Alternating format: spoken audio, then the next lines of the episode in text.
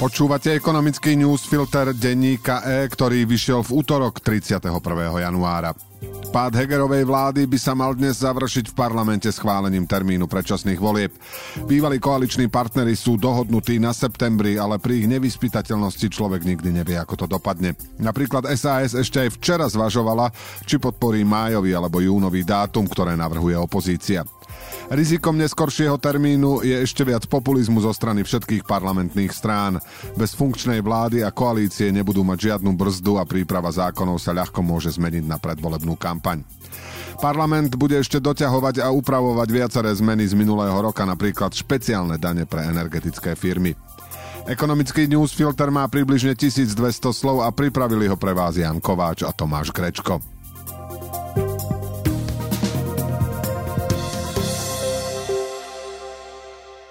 Najúspešnejšia slovenská softverová firma ESET rastie aj v ťažkých rokoch.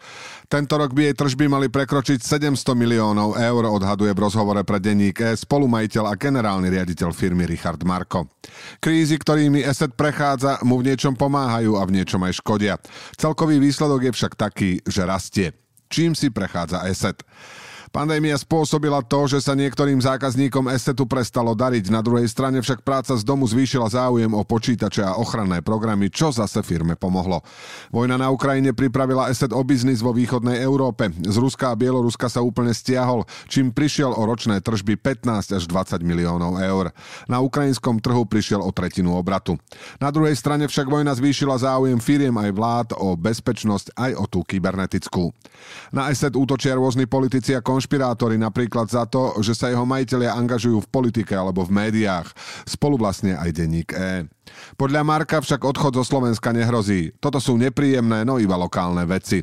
ESET tu bude a bude aj stále úspešný ešte v čase, keď politici ako Robert Fico a Ľuboš Blaha budú už dávno zabudnutí, hovorí Marko. Čo sa ešte zmenilo v biznise ESETu? Najrýchlejšie o 30% rastie segment riešení pre firmy, k čomu prispela aj vojna na Ukrajine. Domácnosti rástli v Lani najpomalšie, ich dopyt sa po pandemickom náraste znormalizoval. Asset zvažuje vstup na burzu, aby mohol medzi spoluvlastníkov jednoduchšie pribrať ďalších pracovníkov. Výsledkom však nemá byť odchod existujúcich akcionárov, tí si majú udržať nad firmou kontrolu. Kybernetické útoky sú podľa Marka čoraz masívnejšie a komplexnejšie. Pribúda aj skupín, ktoré spolupracujú s diktátorskými režimami, ako je napríklad Severná Korea. Detailné reporty o týchto skupinách ESET predáva svojim zákazníkom.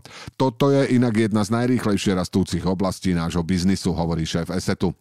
Svet hackerov však podľa neho nie je úplne čierno Keď sa na útoky budete pýtať veľkej firmy z Číny, tá vám povie, že na ňu útočia skupiny z USA, hovorí Marko. Každá významnejšia krajina má týmy, ktoré sa zameriavajú či už na ochranu alebo aj na ofenzívu v kyberpriestore. Je to súčasť dnešného sveta.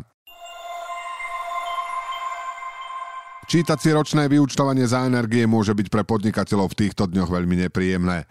Keďže ceny minulý rok rástli, mnohým firmám vznikol veľký nedoplatok. Skutočné náklady zistili až po doručení zúčtovacích faktúr a nedoplatky musia uhradiť v krátkom čase, upozornil prezident Asociácie hotelov a reštaurácií Marek Harbuľák.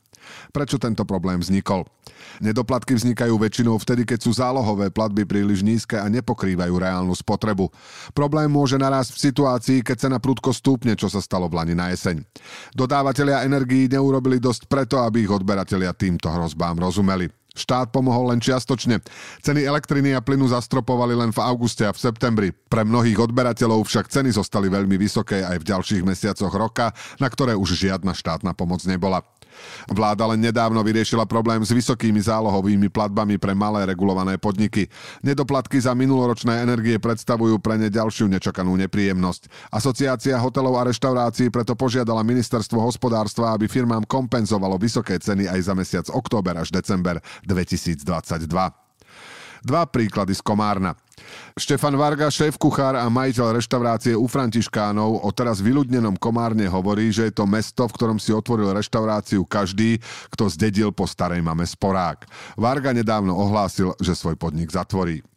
Prečo reštaurácia u Františkánov končí? Budova, v ktorej sídli, má vysoké náklady na energie. Reštaurácia napriek dobrým hodnoteniam nemala dosť hostí. Zvýšenie cen by nič nevyriešilo, lebo obedové menu za 12 až 13 eur by si kúpil málo kto. O pár metrov ďalej je kaviareň kávy Sveta, ktorá nadalej funguje aj napriek štvornásobným cenám energií. Majiteľ podniku Sabolč Dudáš hovorí, že im pomohla finančná rezerva, ktorú si vytvorili. Ušetriť už nemajú na čom, dúfajú, že im pomôže štát a ak to nebude stačiť, zvýšia ceny. Aj dnes sa však môžeme potešiť pohľadom na burzové ceny energií. Zemný plyn sa naďalej drží na predvojnovej úrovni pod 60 eurami za megawatt hodinu. Relatívne nízke zostávajú aj ceny elektriny. Mnohým firmám, ktorým energie prudko zdražili už v Lani, by preto čoskoro mohli zlacnieť. Bývalého riaditeľa Všeobecnej zdravotnej poisťovne Marcela Foraja obvinili z prijatia 600 tisícového úplatku, píše portál Aktuality.sk. Súvisí to s presťahovaním centrály poisťovne do budovy v Petržalke. Foraj mal jedno obvinenie na krku už predtým v súvislosti so štedrými úhradami v prospech maséra Pavla Kostku. O čo ide v tejto kauze? Zmena sídla bola výsledkom podozrivého výberového konania, v ktorom ešte v roku 2016 uspela neznáma firma Capital Park. Okrem ľudí, ktorí sa javia ako biele kone, mal v tomto biznise prsty známy advokát Jan Gajan. Ten podľa aktualít o úplatku pre Foraja vypovedá na polícii. Gajan v tomto prípade obvinený nie je. Nie je jasné, či bol úplatok celý určený pre Foraja alebo aj ďalších ľudí. Gajan je kľúčovým svetkom vo viacerých korupčných kauzách, napríklad v kauze Dobytkár, v ktorej hlavnými postavami sú oligarchovia Martin Kvietik a Norbert Böder. Gajan patrí medzi podozrivých, no teraz už spolupracuje s políciou. Marcel Foraj proti vzneseniu obvinenia podal sťažnosť. V čase podpisu zmluvy som nebol generálnym riaditeľom poisťovne a veľa vecí, ktoré sú v uznesení logicky ani časovo nesedí. Reagoval pre aktuality SK. Foraj odmieta vinu aj v kauze Maséra Kostku. Dosluhujúci minister životného prostredia Jan Budaj pripravil jeden z najreformnejších zákonov kabinetu Eduarda Hegera. Nový zákon o zmene klímy počíta napríklad s tým, že ak štát nebude plniť ciele v znižovaní emisí skleníkových plynov, občania naň budú môcť podať klimatickú žalobu. V Holandsku už environmentálne skupiny s takouto žalobou uspeli. Krajina urychlila koniec ťažby fosílnych palív. Vysvetľuje koordinátor pre energetickú transformáciu z organizácie Priatelia Zeme CEPA Juraj Melichár. S čím počíta klimatický zákon? So zavedením cieľov v úsporách emisí pre jednotlivé sektory a zriadením vplyvnej rady pre klimatickú zodpovednosť. Ak ministri a ministerskí úradníci neurobia dosť pre zníženie emisí, budú im hroziť sankcie. Slovensko si bude musieť za neplnenie cieľov nakupovať emisné kvóty. Investície s hodnotou nad 5 miliónov eur má posudzovať Inštitút environmentálnej politiky podobne ako to dnes robí útvar hodnoty za peniaze. Zákon má Slovensko nasmerovať k rovnováhe medzi tým, koľko skleník skleníkových plynov vyprodukuje a tým, koľko ich zachytí, čiže ku klimatickej neutralite. Zavádza mechanizmy, ktoré majú oslabiť vplyv volieb na rozhodovanie o budúcnosti planéty. Hrozba žalob zvyšuje nielen tlak občanov na úradníkov, ale nepriamo aj štátu voči súkromným firmám, ktoré sú zodpovedné za väčšinu skleníkových plynov.